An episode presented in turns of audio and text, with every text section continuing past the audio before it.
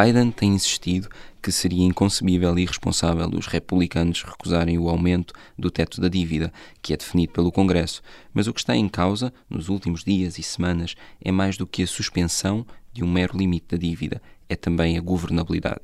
No imediato, a crise orçamental pode levar a que não haja dinheiro para pagar aos funcionários públicos já em outubro. Do lado dos republicanos, estes têm desafiado os democratas a usarem um mecanismo legislativo que permite aprovar de forma excepcional projetos com uma maioria simples, sem qualquer decisão excepcional. Por outro lado, Biden acaba de conseguir uma prorrogação do orçamento até 3 de dezembro. Há quem diga que lhe dá algum folgo, mas dará mesmo? No Café América, hoje com Bruno Cardoso Reis e Madalena Meir Rezende, vamos também olhar para o desafio de John Kerry aos países mais desenvolvidos e que mais poluem em vésperas da COP26. Eu sou Carlos Diogo Santos. Comecemos pelo prémio para o mal da semana, o Frank Underwood. Please stop that. Stop what? Bruno, o teu prémio vai para a Secretaria do Comércio sobre a proteção do aço ser segurança nacional.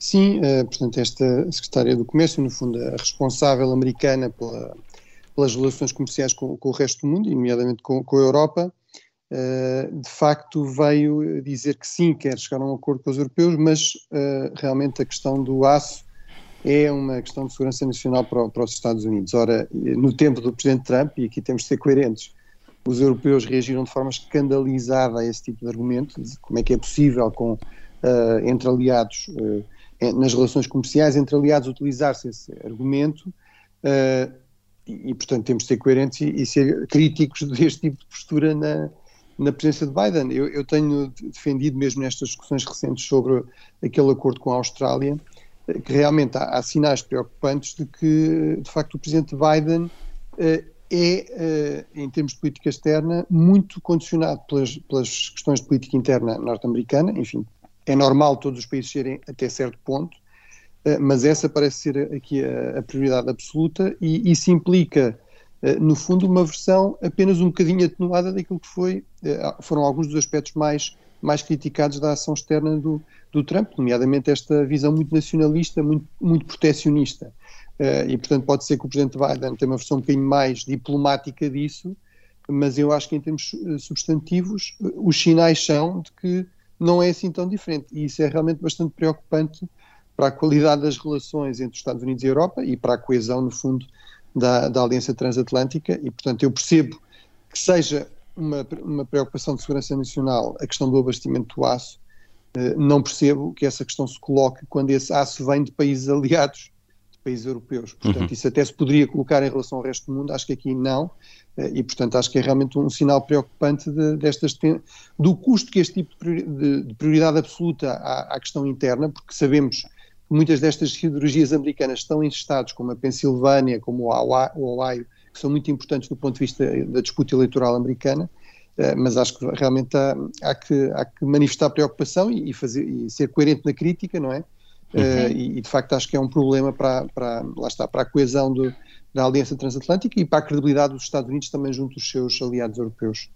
Claro. Sim, parece vir não só da, enfim, da disputa com os republicanos, mas também da própria divisão interna, não é, dos, dos democratas, que Uh, cuja ala mais progressista não é propriamente muitas vezes uma ala muito internacionalista e, e está também muito preocupada com, com o bem-estar interno dos, uh, enfim, de, dos americanos. E por isso no seu próprio partido, como vamos ver também, vamos discutir um bocadinho mais daqui a bocadinho, esta disputa interna no Partido Democrata parece ter, enfim, consequências bastante graves para a política externa americana.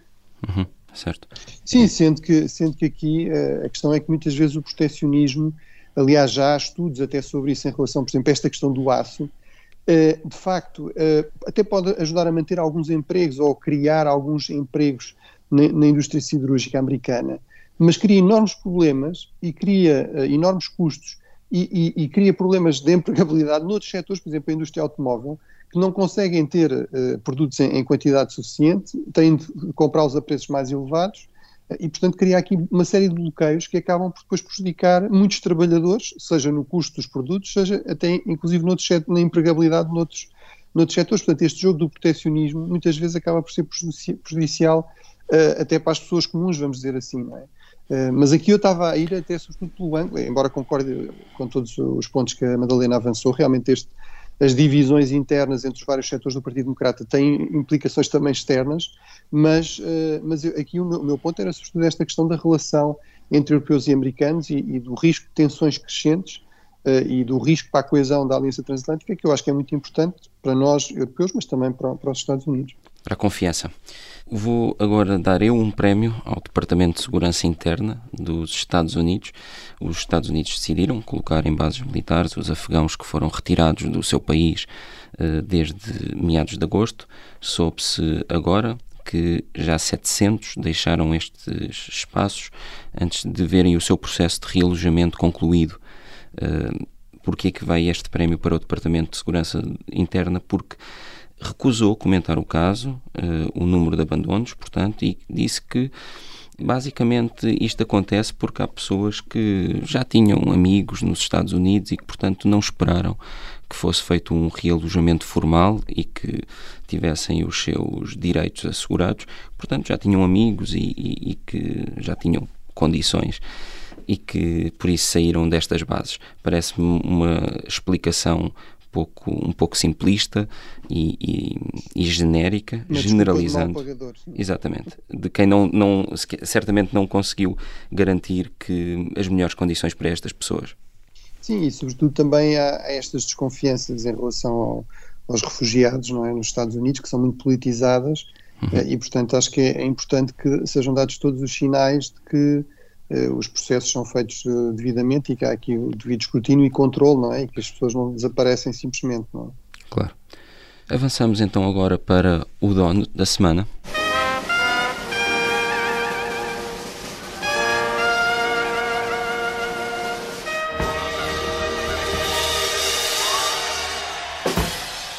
Bruno, e o teu vai para o, o assunto da semana. Pandora Papers e o Consórcio Jornal, uh, Internacional de Jornalistas, isto porque consideras que estas revelações mostram os Estados Unidos no seu melhor? Sim, eu acho que realmente uma das coisas melhores nos Estados Unidos é, apesar de todos os problemas, a, a, sua imprensa e também esta tradição de, de, jornalismo de investigação, em que há um, enfim, um enorme investimento imensas pessoas, eh, enfim, eh, vocês desse lado, ou seja, do lado dos profissionais da imprensa, sabem como realmente isso é, é, é custoso em termos de, de, do nível de trabalho que é exigido, mas também do nível de investimento que é preciso fazer em, em, em termos de número de pessoas, número de horas que, está, que é dedicado uhum. a um tema. Eh, e, portanto, acho que de facto os Estados Unidos nisso são excepcionais. Obviamente, aqui isto é uma rede internacional e, aliás, o, eh, este consórcio, no fundo, reconhece isso para, para lidar com, com estas redes globais de branqueamento de dinheiro e de colocação, de, enfim, de criação de contas em paraísos fiscais, etc., uh, eh, de contas, digamos, basicamente secretas ou altamente discretas, uh, é preciso, de facto, dominar todo o tipo de línguas, ter conhecimentos de todo o tipo de países, etc., mas realmente aqui a sede de, de, deste consórcio, não por acaso é na capital americana, Uh, e, de facto acho que isso corresponde, como eu digo, a uma das melhores tradi tradições do, dos Estados Unidos, inclusive da autocrítica, porque uma das conclusões também destes Pandora Papers, portanto que uh, expandem, acho que são três ou quatro vezes mais do que, uh, do que os Panama Papers, não é? Portanto expandem ainda esse esforço, mostra também que há, há americanos envolvidos e inclusive há alguns estados nos Estados Unidos fala-se muito do Delaware, que aliás o estado do presidente Biden, mas aqui até do, da Dakota do Sul, que era um que eu desconhecia, também, também funcionam uh, em muitos aspectos como, como paraísos fiscais e também, também são utilizados para este tipo de operações e, portanto, uh, acho que de facto isto é, uh, deve ser elogiado. este tipo, enfim, eu, eu não tenho nada contra as pessoas terem, terem muito dinheiro, desde que seja, digamos, de forma legal, o problema realmente deste tipo de mecanismos é que, embora seja dito bem, não, isto não, não, é, não é necessariamente ilegal e não é necessariamente para encobrir práticas ilegais, de facto, o, o, o tipo de esquema que está aqui montado presta-se realmente muito a ser utilizado por aqueles que realizam práticas ilegais, seja realmente organizações criminosas, seja pessoas que estão a tentar fugir, a, a fugir impostos, Exato. estão a, a, envolvidos em, em, questões de corrupção, etc. E, portanto, acho que é muito importante se é verdade que isto não é para cometer práticas ilegais, então o facto de ficar a saber não devia ser assim tão complicado de explicar e, portanto, acho que de facto há que saudar este tipo de, de iniciativas, dá um contributo muito Sim. importante para escrutinar esta, esta área crucial da, da, política mundial, que é realmente a, esta a dimensão financeira. Não é? Claro, e como claro, falaste... eu acho que é uma questão que, ou seja, não é só uh, práticas ilegais, mas é, uh, enfim, obviamente que não pagar impostos é, é, ilegal, mas também esquemas para não pagar, esquemas legais para não pagar impostos e como é que como os, como os ricos e, uh, enfim, e pessoas poderosas muitas vezes encontram fórmulas Uh, enfim, que outras pessoas com menos recursos não, não encontram. Isso mostra, enfim, causas sistémicas que são de facto muito importantes de serem, de serem reveladas. Uhum.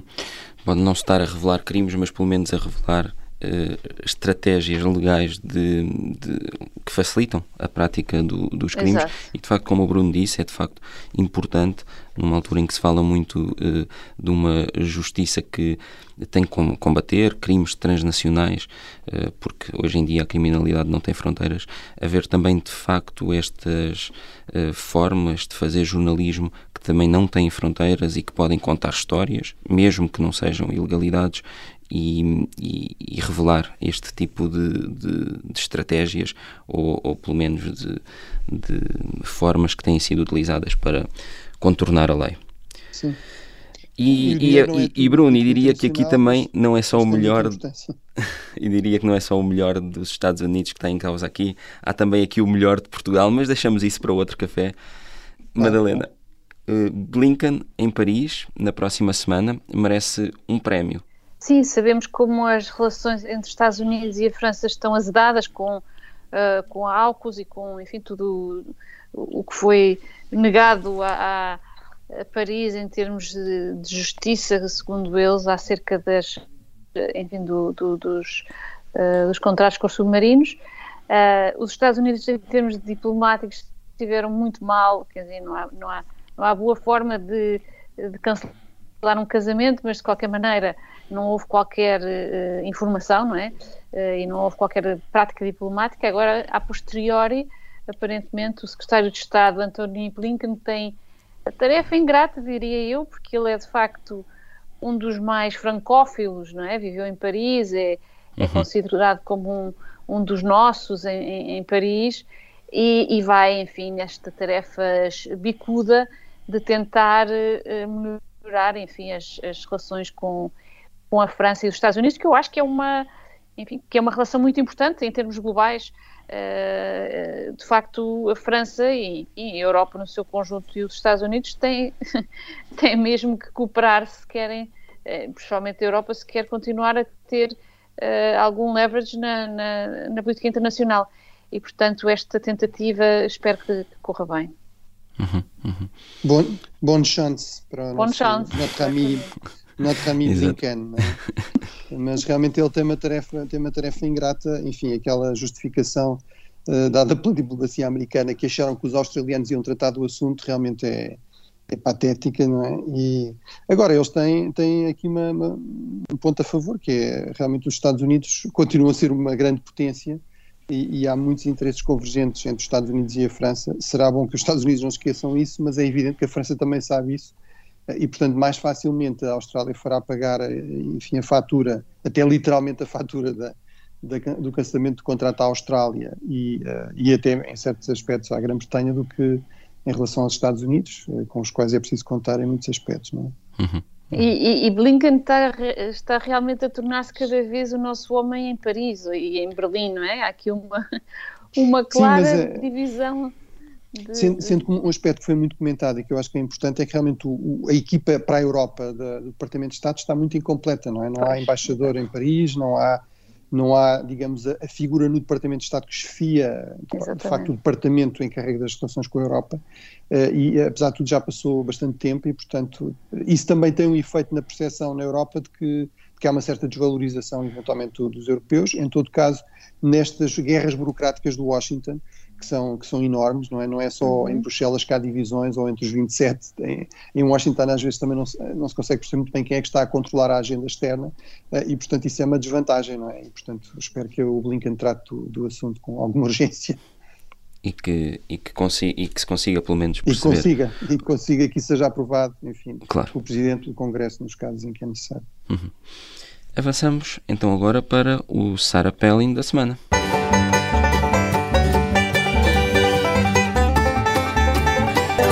Madalena.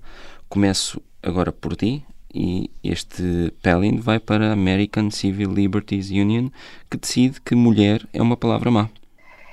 É verdade, eh, eles publicaram uma, uma citação, nada, ninguém menos do que Ruth Bader Ginsburg, a antiga uh, juiz do Supremo que, que morreu uh, o ano passado e que deu aso a um, enfim, um, uma difícil uh, sucessão.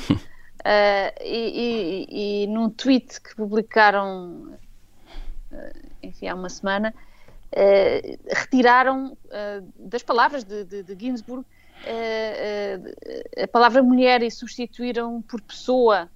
E isto é, digamos, não só começa a ser enfim, isto relacionado obviamente com, com a gravidez e com, e, e com a maternidade, etc. Isto parece ser um, um trend uh, nos progressistas uh, e na nova geração de feministas americana que considera que chamar as pessoas, uh, enfim, ter, esta, ter este gender assignment tão, tão claro é uma coisa má, não é? E, portanto, eh, que se deve retirar completamente e, e, por exemplo, há estas novas, estes novos neologismos em que, em vez de se referir a uma mulher, chama-se a birthing person, uh, uma, uma, pessoa que dá à luz, não é? Portanto, começa a ser um bocadinho uh, ridículo do meu ponto de vista. E, portanto, outra coisa é que, por exemplo, a legislação uh, que tem a ver com, enfim, com, exatamente com, com a maternidade, destina-se a proteger todas as pessoas com capacidade para a gravidez. Homens transgênero, indivíduos não binários, pessoas que se identificam com género diferente, enfim, tudo isto está a entrar, para mim está a entrar no, no, na área do disparate. Uhum. Uhum. Talvez um ligeiro, um ligeiro exagero. Pois o, o problema de, de, destas políticas identitárias é que Quer dizer, é, é, nós vemos isso na, nos conflitos identitários, não é? É que tendem a ser, a ser uh, quase autodestrutivas, não é? Hum. Mas aqui o, o, grande paradoxo é que, no fundo, parece haver esta ideia de que tudo o que são identidades que são classificadas como oprimidas são excelentes, têm de ser hiper eh, uh, valorizadas e, e têm, têm de se dar a máxima vi, visibilidade, mas tudo o que são, digamos, identidades mais tradicionais passaram a ser quase um, um tabu, não é? Uh, e, e, realmente e dependendo dos contextos, não é? Porque há contextos em que a mulher, não é? Uh, faz parte desse, dessas, uh, dessas lutas que se quer que, que, se firme, não é? E portanto, neste contexto aqui, parece ser diferente. Sim, Sim há, um, há um, conflito entre, os, entre, as, entre as primeiras gerações de feministas que querem claro. afirmar, enfim, o, o papel da mulher e a identidade da mulher e, enfim, contrastá-la com, uhum. com, a uhum. identidade masculina e este novo uh, feminismo quer fazer o contrário, não é? Uhum. Uhum. Quer Sim, quer dizer, eh, e aqui eu, eu, acho que o grande problema é que eu acho que é evidente que tem de se poder discutir as questões das identidades. Eu acho que é um grande progresso, de facto, dar-se às pessoas a possibilidade, em certo sentido, de manifestarem quais são as identidades com que se identificam mais, não é? Uhum. Uh, mas uh, mas isso também passa por permitir às pessoas que têm, digamos, identidades, vamos dizer, mais maioritárias ou mais tradicionais, poderem, poderem fazer isso sem que isso seja automaticamente classificado como uma coisa, digamos, racista ou sexista ou, ou o que seja, senão realmente estamos aqui a alimentar, de facto, tensões crescentes, conflitos crescentes, uh, e acho que isso é, é, realmente profundamente negativo. A minha preferência é sempre a afirmar realmente aquilo que nós temos partilhado, mas não, não posso deixar de reconhecer que há aqui injustiças históricas, discriminações históricas têm de ser, têm de ser, de poder ser discutidas e, e, e, no fundo, contrariadas. Agora, duvido é que seja através desta forma, não é? De, claro. Uh, no fundo, quase proibir as identidades uh, maioritárias, não é? Exatamente, e cair, e cair aqui em alguns extremos. Bruno, o teu Sarah Palin desta semana, depois do encontro dos líderes da Austrália, Estados Unidos, Índia e Japão, para conter o autoritarismo no Indo-Pacífico, eh, vai para eh, uma declaração quase inócua. Sim, pronto, não temos muito tempo. Eu basicamente acho que o, Quad, aquilo que tem de grande mais-valia, eventualmente, é trazer a Índia, digamos, para, o, para um conjunto de potências hum, tradicionalmente mais alinhadas com os Estados Unidos, a Austrália e o Japão, a par dos Estados Unidos eh, e a Índia formam o tal quarteto ou Quad, Uh, aquilo que eu acho que, para, que, continua a ser evidente, enfim, foi muito valorizado, é o primeiro encontro pessoal entre os líderes deste, em pessoa dos líderes deste quarteto, mas na verdade este quarteto continua a falar de questões de, de segurança, digamos, suave, questões de vacinação, questões de infraestruturas, a dimensão militar uh, está praticamente ausente. E mesmo nesses aspectos aquilo que é anunciado não é assim nada de especial, tendo em conta a escala massiva, por exemplo, de doações de vacinas da China ou de investimento em infraestruturas da, da China. Portanto, eu acho que realmente pode ser um bocadinho que uma, a montanha pariu um rato, pelo menos para já. Uhum. A primeira parte do Café América fica por aqui. Voltamos já a seguir a um intervalo.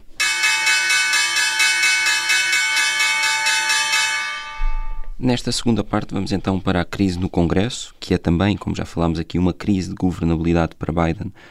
Bruno, os republicanos parecem não estar disponíveis para fazer com o atual presidente dos Estados Unidos o que os democratas fizeram com Trump?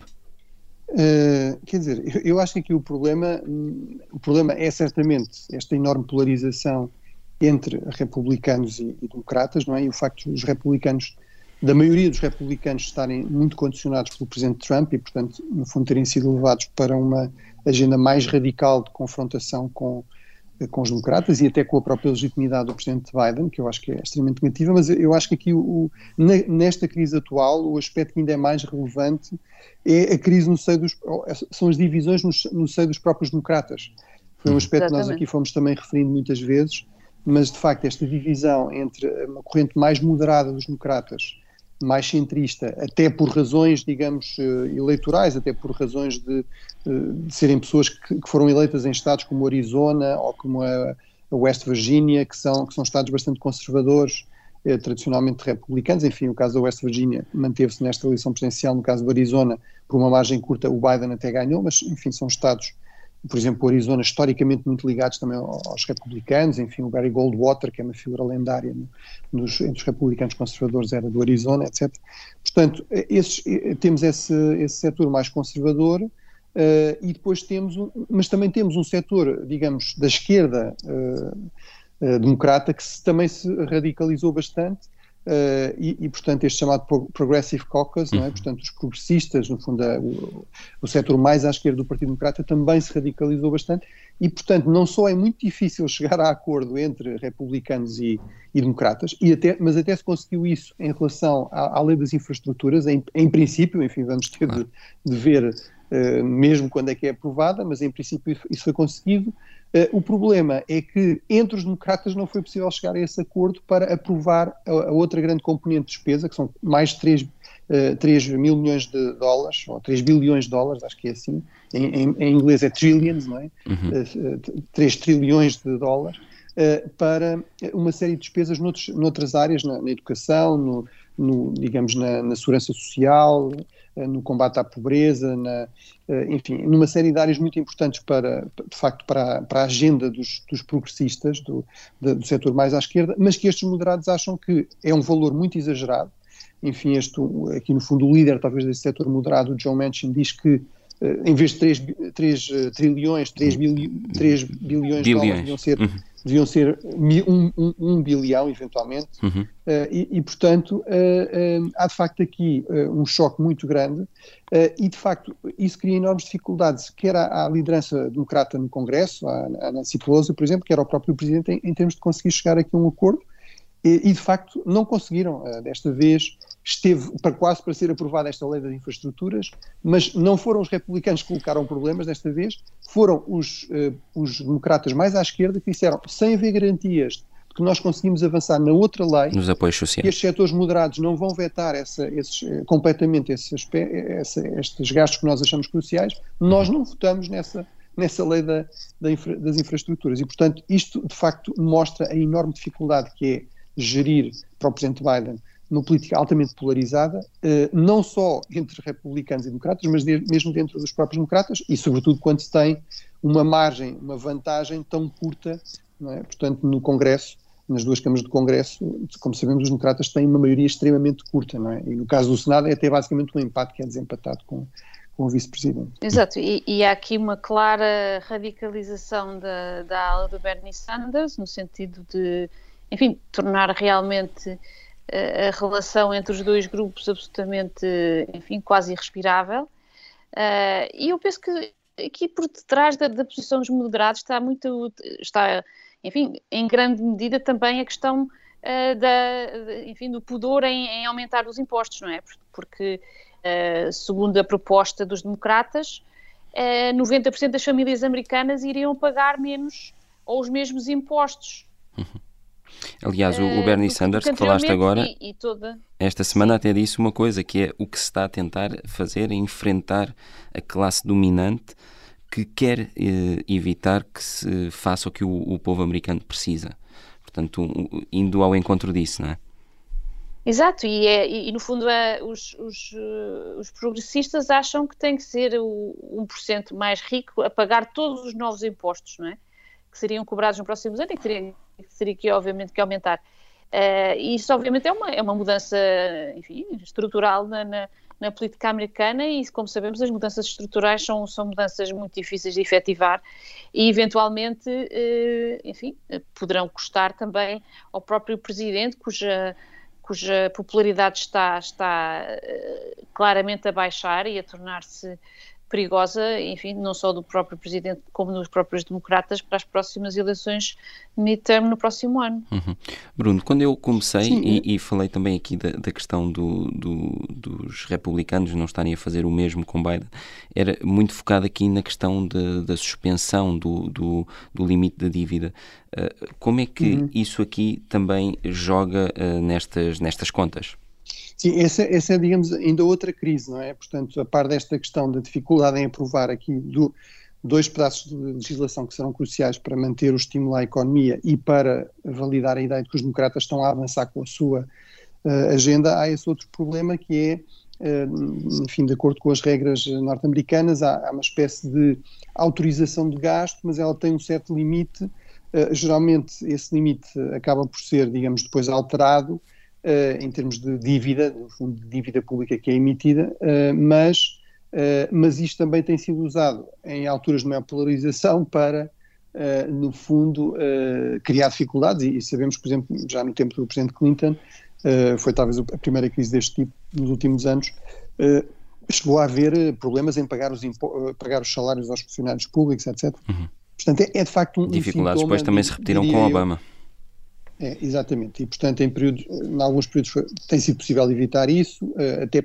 inclusive percebeu-se na altura que isso tinha sido mal visto pelos norte-americanos e terá tido até um custo eleitoral para os republicanos na altura do Clinton e portanto, mas, mas, mas de facto é um sintoma desta política hiperpolarizada. Durante, este, este sistema sempre existiu, ele sempre esteve lá, uh, durante muito tempo. Parecia evidente a todos que não era algo com que se devesse brincar, porque é demasiado sério, afeta a confiança até na na boa governação claro. económica dos Estados Unidos, no, enfim, tem impacto, um impacto negativo para os agentes económicos, etc.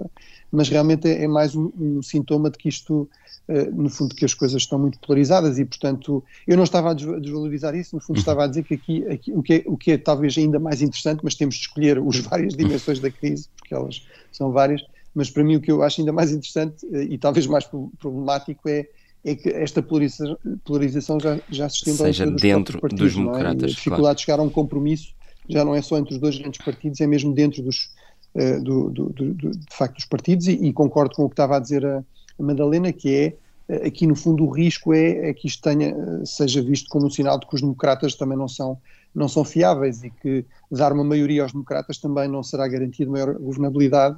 Agora, eu acho que, em todo caso, há aqui uma visão diferente das implicações eleitorais disto, ou seja, aquilo que dizem uh, os progressistas, e no fundo, se quisermos a ala mais à esquerda, uh, às vezes uma esquerda bastante radical, é que uh, se consegue votos, se consegue apoio através de, de, políticas que são bastante à esquerda e que, no fundo, mostrar que os democratas não vão estar aqui a ceder Uh, e, e, que vão levar a sério aquilo que são as preferências do seu uh, eleitorado, aquilo que os moderados dizem é uh, nós temos um sistema político muito federal, temos poucos lugares onde seja concebível, onde de facto há uma grande maioria democrata, que os republicanos possam, possam vencer lá, onde nós precisamos de ganhar votos é naquelas regiões digamos, mais indecisas, entre aqueles votantes mais centristas, eh, e, portanto, para isso nós não podemos simplesmente eh, adotar uma, uma política completamente à esquerda e ignorar as preocupações com a dívida, ignorar as preocupações com o déficit, ignorar as preocupações com a inflação, e, portanto, temos de ter isto em conta para podermos continuar a, a ganhar eleições nestas, nestas regiões do país menos à esquerda e, e, entre eleitores que são, que são mais, mais centristas, não é? Portanto, a disputa também passa um pouco por, por aí. Uhum, uhum. E, e, e, aliás, eu, eu, eu comecei por, eh, pela parte do, do, limite da dívida, porque esta semana, numa das declarações de Biden, foi interessante ver a escolha das palavras e até uh, a hierarquia, como ele hierarquizou os problemas. Disse: enquanto houver eh, vida, esperança, há três coisas a fazer: aumentar o limite da dívida, o financiamento de continuidade e os diplomas das infraestruturas se isto acontecer, o país fica em grande forma. Coloca à frente de tudo, como uma prioridade temporal, não é? O limite da dívida, claro, por ser uma coisa mais eh, em cima eh, que precisa de ser resolvida com maior brevidade, mas termina com esta mensagem de que se isso acontecer, o país fica em grande forma. Será que fica, Madalena? É, tudo depende da nossa, enfim, da nossa posição ideológica em relação à dívida, em relação Uh, em relação aos impostos, etc. Não é? Mas há já marcas que ficaram, não é? Desta divisão interna. Uh, Exato, e pronto, depois é a tal, é tal uh, questão política que está aqui cada vez a tornar-se mais uh, central, uh, que é a tal divisão entre os, entre os próprios democratas e que, e, que, e, que, enfim, e que compromete, quanto a mim, esta atitude demasiado voluntarista do, do presidente Biden e a sua digamos, no fundo, aparente, não sabemos até que ponto, isto são tudo jogos políticos, não é?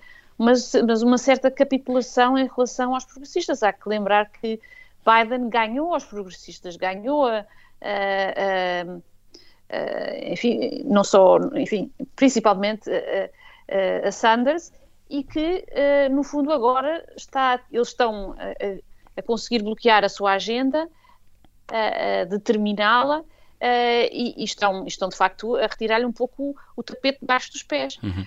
Portanto, hum. esta, esta retórica tem que ser vista neste contexto. Não me parece Sim. que seja que, que a possamos uh, take at, at face value hum. de todo, não é? Portanto, é, é, uma, pronto, é uma retórica também para essa, para essa aula e para tentar que eles não se, uh, enfim, uh, que eles se tornem de certa maneira mais conciliadores.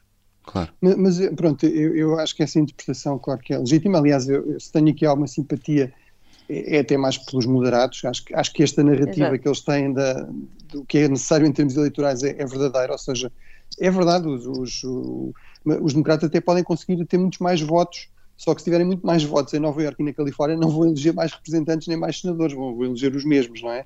Eh, e, portanto, acho que, eh, até do ponto de vista, digamos, pragmático, Uh, sim, eu, eu, eu, próprio também levantei aqui algumas vezes, pelo menos acho que a preocupação com a inflação deve ser, é uma preocupação real, embora eu seja defensor de que em períodos de crise há que reforçar o investimento público, não quer dizer que se deva fazer de qualquer maneira, ou que simplesmente gastar mais e mais é sempre melhor, não é? Uhum. Uh, aparentemente, o, digamos aqui, o, o, patrono, o santo patrono desta ala mais à esquerda, o Sanders, não é? O Bernie Sanders veio dizer que devia ser era 10, 10 trilhões e não, e não 3, não é? Portanto, gastar sempre mais é sempre melhor, parece-me que isso também é um disparate, claro. Uh, agora, um, e, apesar de tudo, eu acho que, uh, acho que há que dar algum crédito, vamos ver, à capacidade de, de, negocial do, do, Biden. Ou seja, ele, apesar de tudo, conseguiu, em relação a, a, esta questão do teto da dívida, uma extensão até dezembro, não é? Portanto, com, com os republicanos e com, e com os democratas. Uh, e eu não sei se aqui, de facto, também não lhe interessa um bocadinho esta, esta, esta jogada, digamos, da, da ala esquerda para forçar os moderados a fazer algumas cedências e a dar algumas garantias de que alguns destes projetos uh, que o Biden eu acho que valoriza bastante, na verdade ele sempre foi um pouco mais à esquerda do que aquilo que os seus adversários também uh, também no fundo tentavam uh, dizer em termos de adversários internos no Partido Democrático, até pelas suas origens pessoais e familiares, etc. E, portanto, eu acho que ele, por exemplo, acha que gastar mais na educação pública, criar condições de acesso a todos, etc., são questões muito importantes. Portanto, eu, eu acho que ele pode estar aqui a usar um pouco estrategicamente esta disputa para conseguir garantir alguma assistência dos moderados nesta outra área. Agora, acho que é crucial realmente que ele consiga aprovar esta legislação e seria impensável, acho eu, que em última análise não se avançasse com, esta, uh, com este enorme investimento em infraestruturas, que é algo que os Estados Unidos precisam há muito tempo e que, aliás, o Presidente Trump passou de, uh, quatro anos a dizer que, que, iria fazer, portanto, até, até, até os republicanos mais, digamos, mais avessos a gastos reconhecem que as estradas estão cheias de buracos, as pontes ameaçam cair, etc. E, portanto, que é preciso aqui algum reforço de investimento e, portanto, acho que, uh, acho que isso teria sempre de avançar. Mas pronto, mas eu, eu para já acho que é um momento difícil, acho que mostra como é muito difícil realmente governar neste contexto de tão grande polarização, mas eu uh, acho que ainda é possível chegar-se aqui a um acordo que seja interessante para o Biden e que lhe permita recuperar alguma coisa nas sondagens, porque, como disse também a Madalena, realmente por efeito um pouco destas questões e, e, da questão da forma desastrosa como foi e desastrada como foi gerida a retirada do Afeganistão, de facto ele pela primeira vez está com números negativos, não é? Claro. Uh, apesar de tudo, não muito negativos, são acho que é 48% desaprovam, 45% aprovam a, forma como o Exato, está a gerir o país, mas, mas em todo caso é o inverso do que era aqui há uns, há uns dois ou três meses atrás. Claro, e são muitas incertezas, não só na, na, na questão do, do, do, do orçamento e, e, e, do teto da dívida, mas também em outros temas, como acabaste de dizer, que acabam por influenciar uh, essa, essa aprovação de, de Biden. Uh, outro tema que vai estar agora muito em destaque será a COP26. Uh, o enviado especial dos Estados Unidos para as questões do clima, John Kerry, pressionou nos últimos dias em Milão os países mais desenvolvidos, mas também os mais poluidores, a anunciarem uh, nesta cimeira um aumento das suas contribuições, além do reforço que já era previsto e necessário. Uh, no, nesse encontro, o, o antigo candidato à presidência dos Estados Unidos disse que os países têm de esticar-se mais nas suas contribuições, dizendo mesmo que devem passar dos milhares de milhões para bilhões. Madalena, este apelo, o desafio, uh, faz sentido nesta altura? Bom, eu acho que John Kerry está aqui com uma missão realmente complicada e muito importante ao mesmo tempo, por um lado, representa o país que saiu de, do Acordo Climático de Paris, claro. é o único entre os 197. Os aliados, os aliados perguntam, perguntam-se, então, e se tivermos Trump de volta, ou alguém parecido com ele? Portanto, John Kerry, que é de facto um, político que tem tido sempre esta causa climática como pano de fundo e é credível nesta sua, uh, nesta, enfim, nesta sua missão, está, está de facto a ter grandes dificuldades. Uh, na viagem que fez à China, eh, que é o principal emissor, veio, veio de mãos vazias. Eh, o compromisso com a Índia, a tentativa de compromisso com a Índia, que é o terceiro maior país emissor, eh, veio não só derrotado, mas também a ideia de que eles ainda iriam aumentar as suas emissões. O próprio Brasil, com a questão da desflorestação da Amazônia, falta a reunião climática virtual da semana passada, portanto estamos aqui num momento eh, bastante complicado e eu diria que, que concordo, concordo com os, eh, enfim, com os velhos do Restelo que dizem que, que a Cimeira de Glasgow vai ser, eh, vai ser bastante curta, não é? Que não vai chegar a, a ser, enfim, eficaz na, e que os países ainda estão a arrastar os pés. Claro, é porque uh, era, era isso que era isso, Sim. que é uh, o, de facto há agora um grande comprometimento dos Estados Unidos, mas não se pode esquecer que Trump, e Trump foi escolhido pelo, pelos americanos, não é? Um, do nada deitou tudo por terra e, portanto, uh, é de facto alguém que não esteve até há tão pouco tempo comprometido a querer-se, a querer que os outros sejam ainda mais comprometidos do que aquilo que têm sido. Isso pode criar aqui uma sensação de até criar até alguma aversão, não é? Sim, eh, eu acho que há aqui uma, digamos, eh, os Estados Unidos, eh, a administração Biden realmente pôs imensos, imensos dos seus trunfos nesta questão uhum. climática e quanto a mim bem, acho que é uma claro. é questão central, uma das questões centrais que estão em cima da mesa agora em termos uh, dos problemas do planeta.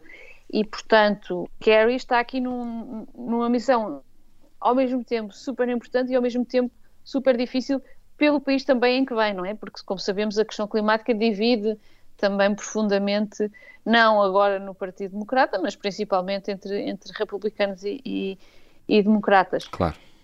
Claro. E convencer e, e ser credível para ser um líder nesta, nesta área neste momento, quando as relações com a China estão, uh, enfim, como sabemos, em, em, em grande tensão, é, é, é, de facto uma. Um, e quando a China usa exatamente a questão climática também como um trunfo uh, contra os Estados Unidos, vai ser, vai ser muito complicado. Claro. Sim, só, só, só muito brevemente, acho que não temos tempo, mas realmente eu acho que aqui um ponto, uma dificuldade crucial é, é de facto conseguir que os grandes emissores de gás, enfim, não só os países mais ricos, mas países como a China ou, ou cada vez mais a Índia, eh, realmente arrepiem caminho. Eu, eu, percebo o argumento de dizer per capita, apesar de tudo, eles, eles não emitem assim tanto, uh, mas de facto, uh, quer dizer, a China é responsável por praticamente um quarto das emissões a nível global. E, portanto, uh, e, e, lá está, essas emissões não só são terríveis para o ambiente global, como são terríveis para o ambiente na China, para a qualidade Exato. do ar, para, para, para, para, a possibilidade dos chineses viverem com, com o mínimo de, digamos, de qualidade de vida. E, e, portanto, eu acho que, de facto, há aí um interesse Uh, e, e, de facto é indispensável que isso, que isso aconteça. Já passou o tempo em que se podia dizer, bem, são, são os ricos que têm de pagar esta crise ambiental. Uhum, Acho uhum, que, inf claro. infelizmente, toda a gente tem de fazer isso. Agora, é verdade que os ricos comprometeram a ajudar os mais pobres, e aqui nem sequer estamos a falar da China, estamos a falar de outro tipo de países, uh, é, de facto a fazer os investimentos necessários para esta transição, e aí continua também a haver um enorme déficit de financiamento, e mesmo os Estados Unidos, prometeram reforçar, duplicar esse financiamento, continuam a estar aquém daquilo que seria desejável. Portanto, Portanto é um bom recado também, também para dentro de portas. Bom, o Café América desta semana fica por aqui. Agradeço aos dois. Já sabe que pode ouvir-nos sempre que quiser em podcast e que estamos de regresso todas as semanas, às terças-feiras, depois do Jornal do Meio-Dia, aqui na Rádio Observador. Boa semana.